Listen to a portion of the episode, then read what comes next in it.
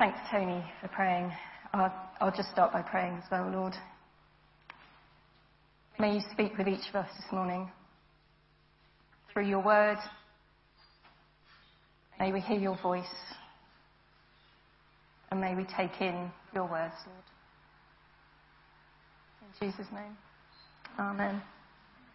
So, when was the last time you stood in front of the mirror, looked at yourself with kindness and non judgment for 30 seconds or so, dwelling on the good things about yourself on the inside and on the outside, and looked deep into your own eyes and said aloud, I love you.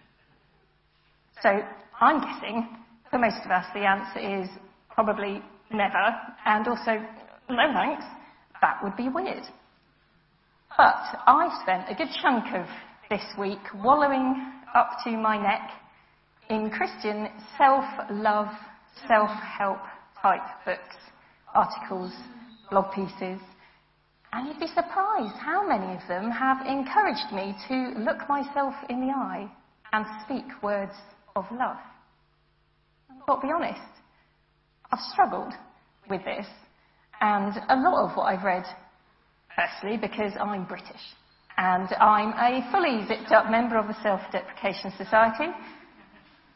Secondly, because I'm a little bit too cynical for the lashings of cheese that tend to be served with this kind of self-love, self-help advice. And lastly, because deep down, I've been wrestling with the idea of loving myself pretty much for as long as I can remember. When we look at the verses we've been studying for the first half of our Refreshing the Foundations series that Sue just read to us from Matthew, we see that when Jesus is asked, what's the greatest commandment? He says, the first and greatest commandment is love the Lord your God with absolutely everything you've got. All of you. And the second is to love our neighbour as ourselves. We need to notice here that Jesus said the second commandment is to love our neighbour as ourselves. He didn't say the second and third commandments are to love our neighbour and to love ourselves. Loving our neighbour as ourselves is one commandment. Loving God is a command, yeah? Yeah, I can get behind that one, definitely. Loving our neighbour is a command. Yeah, again, pretty happy with that one. I mean, sometimes I find it easier than others, I've got to be honest, but yeah, I can get behind that one.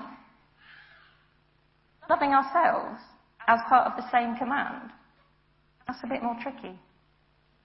And actually, the idea of loving ourselves can feel a bit confusing, partly because we're taught from a really young age, from, from our caregivers and from the Bible, not to be arrogant or boastful or selfish. And really easy to interpret these things as, well, I mustn't love myself too much, and end up not loving ourselves much at all.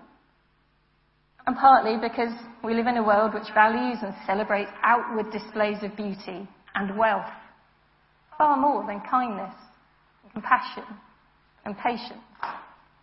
In our comparison culture, it's hard not to look enviously at others critically at ourselves. For some of us, self-esteem, self-worth, self-love might be big parts of a daily struggle to live well to live healthily as ourselves. For others, these topics might be an annoying modern day obsession, and why can't we just go back to talking about the weather? And for others, might not even really be something that's popped up on the radar. But whatever our starting point this morning, my hope is that we can all learn something of God and how He loves us, and also how we are called to love others and ourselves. Because this stuff is relevant. A recent study of more than 3,000 adolescent girls showed that seven out of ten of them believed they weren't good enough. They felt they're not measuring up in terms of their appearance, their academic performance, their personal relationships. The same study showed that 75% of girls with low self-esteem have engaged in negative activities such as disordered eating, cutting, bullying, smoking, or drinking when they're feeling bad about themselves. But it isn't just young women wrestling with serious self-esteem issues. Another recent study found that there's no significant difference between men's and women's self-esteem, either during adolescence or adulthood. So, in a nutshell, the vast majority of us, whatever our age and stage, are struggling to fully love ourselves on the outside and on the inside. And this can manifest in a multitude of ways, not only the more obvious signs like self-harm or disordered eating. The ways we talk to and about ourselves, our inner voice, and the words we apply to ourselves are a real litmus test for our feelings about ourselves. And if we've had a childhood or even an adulthood full of voices of teachers or parents or colleagues or peers telling us we're stupid, worthless, unwanted, a disappointment, fat, ugly, specky, sad, we can start to believe these things really easily. Because no matter how many lovely people say nice things about us, for some reason, compliments tend to slip right out of our brains like a fried egg slipping straight out of a really good pan. But the criticisms stick like Wemmick stickers, and they weigh us down.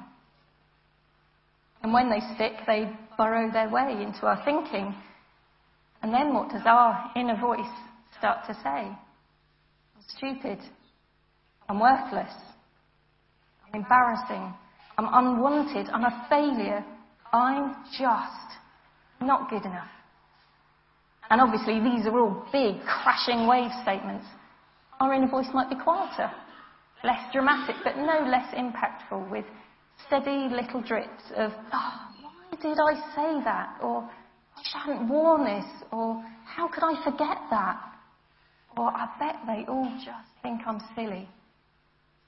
And we end up saying things to ourselves that we'd never dream of saying to other people. Think about it. If we drop a plate and it smashes on the floor, how quickly and instinctively do we blame ourselves? Use words like idiot, clumsy, get cross. Yet if a friend or a child or a loved one drops a plate, how quickly and instinctively do we comfort them and say, it's okay, accidents happen, give them a cuddle. Because it can be so much easier to be kind to others than it is to be kind to ourselves. And Instead of spending 30 seconds in front of a mirror spouting affirmations in the morning, it can sometimes end up feeling like we live our whole lives stood in front of one of those wobbly fairground mirrors. It doesn't only emphasize our wide hips and short legs and ridiculously tiny head, obviously insert your own physical insecurities here, but it also magnifies the things we struggle with on the inside too, our uncharitable or dishonest thoughts, our slightly muddy motivations, our faults, our failures, our foibles. And it can be really hard to see far enough past these things to be able to authentically love ourselves in the same way as we love our neighbours. But being a good and obedient reader, and in an act of self sacrifice to my church, this morning I did actually stand fully clothed, I might add, before I cut any of you off this sermon series for good, in front of our bathroom mirror for the required 30 seconds, and I gave it my best shot. It was awkward. And it was really, really weird. And to be honest, I still don't see how it's helpful for anything other than spurring me on to clean the mirror and get a haircut. Because actually, a few words in a mirror is like a sticking plaster over a compound fracture. It's just not going to do the job, is it?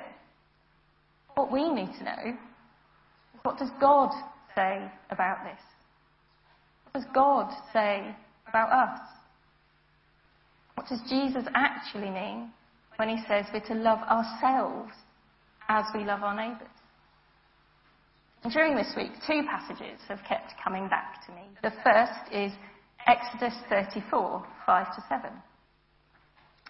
The Lord passed in front of Moses, calling out, Yahweh, the Lord, the God of compassion and mercy.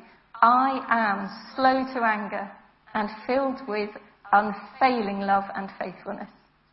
I lavish unfailing love to a thousand generations. I forgive iniquity, rebellion, and sin.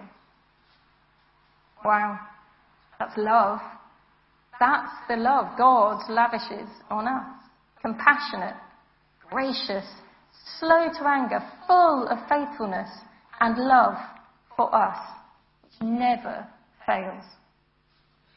And the other passage is 1 Corinthians 13, 4 to 8, aka the wedding reading.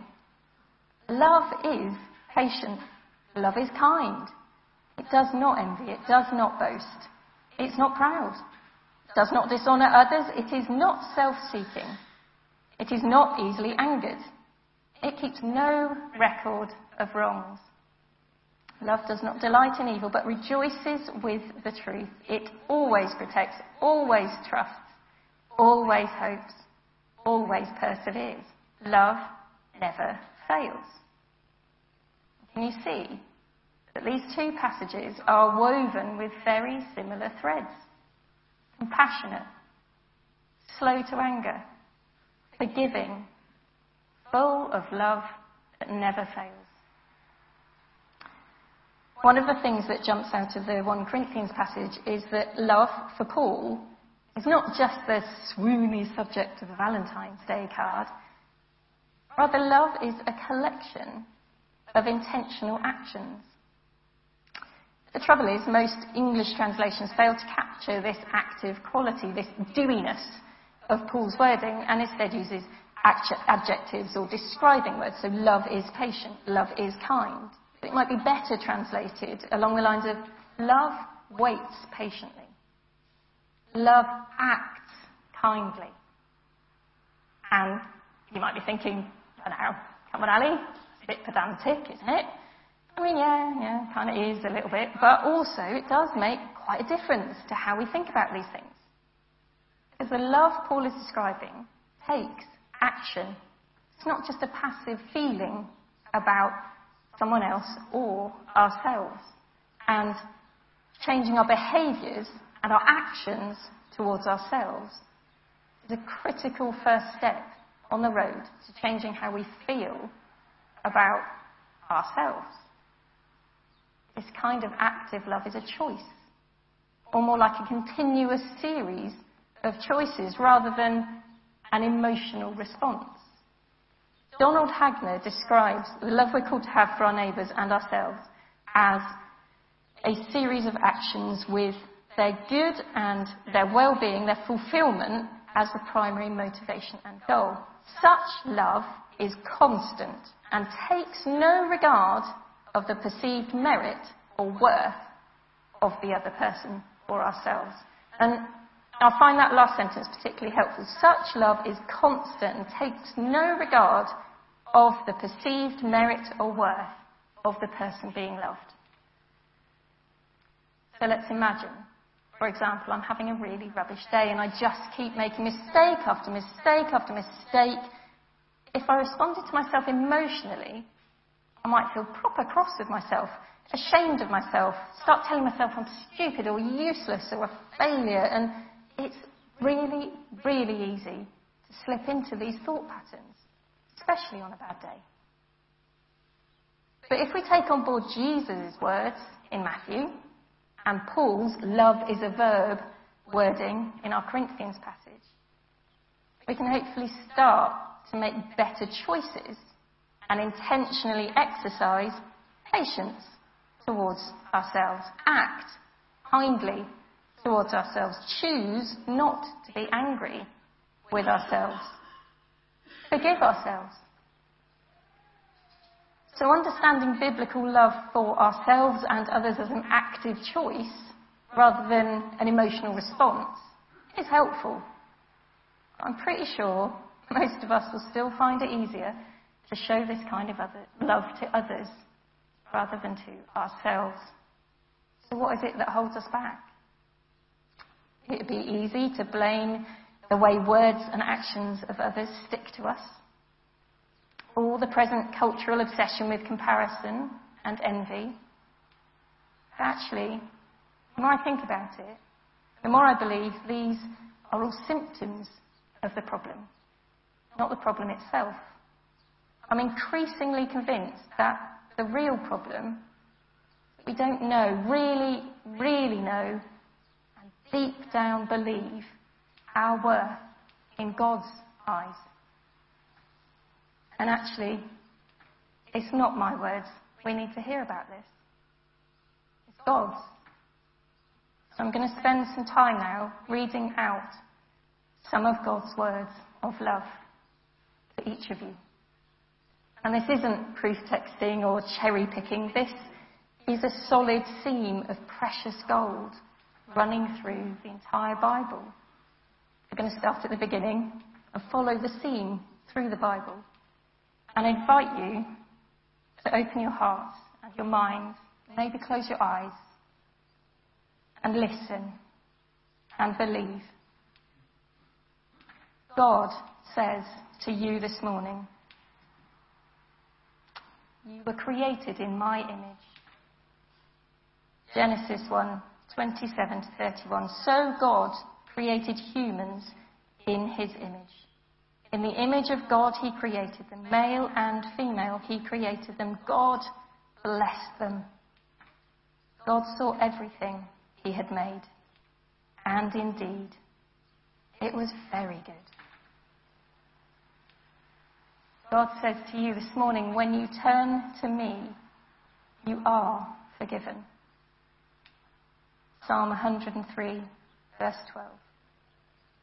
As far as the east is from the west, so far has he removed our transgressions from us.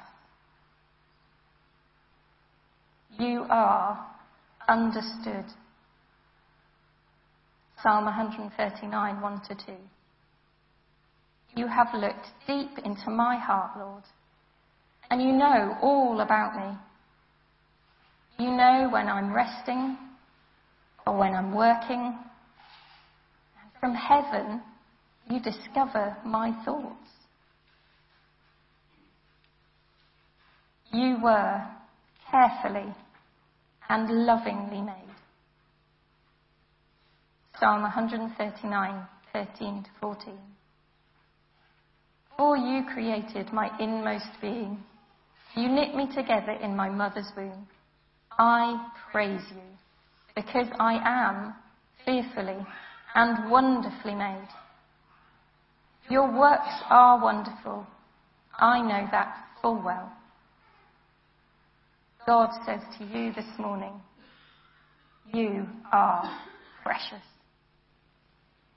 Isaiah 43 verse 4. You are precious in my sight and honoured and I love you. You are a delight. Zephaniah 3:17 The Lord your God is with you. The mighty warrior who saves. He takes great delight in you. In his love, he will no longer rebuke you, but will rejoice over you with singing. God says to you this morning, you are deeply loved. Romans 5 verse 8. But God demonstrates his own love for us in this. While we were still sinners, Christ died for us. When you follow Jesus, you are free. Galatians 5 verse 1. It is for freedom that Christ has set us free. Stand firm then, and do not let yourselves be burdened again by a yoke of slavery. When you believe in his name, you are a child of God. 1 John 3, verse 1. See what great love the Father has lavished on us, that we should be called children of God, and that is what we are. Amen. As I finish this morning, I'm going to be really candid with you. I, our theme today is something I've struggled with most of my life self esteem, self confidence, self worth, self pretty much anything, to be honest. Has never quite come naturally to me. My default position seems to be standing in front of the fairground mirror, noticing every flaw. For some of us, we struggle with our outward appearance. For others, it's what's inside that plagues our thoughts. And for others still, it's just pretty much everything. So it's hard, this stuff. It's really, really important. Jesus commands us to love others and ourselves, to make those deliberate decisions to show ourselves the same patience, kindness, and forgiveness we show others and God shows us. And we can start to do this by learning more about God's incredible, unfathomable, unending love for each of us. Because the truth is that God loved us and saved us from our sin. He didn't save us from our sins so he could love us. While we were still sinners, Christ died for us.